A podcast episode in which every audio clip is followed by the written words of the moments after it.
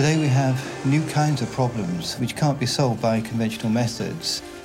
Typically, this is because our systems are much more connected than they were ever before. And that connectivity is what allows things to be transmitted so rapidly. They're trying hard to stop the virus, but it just keeps advancing. Greece has become the latest country to confirm that it has an outbreak of bird flu. Further tests are being carried out to see if it's the strain of the virus that can kill humans. The systems interact with each other very often in ways which are unpredictable. The farmer goes to the market, so a normal market which has an economic function is now acting as part of a structure for the transmission of bird flu. The policymakers need to understand how these subsystems would interact with each other. Complex system science can help us understand all kinds of problems through a mixture of modeling, of mathematics, and the use of simulation to try and see what will happen in the future.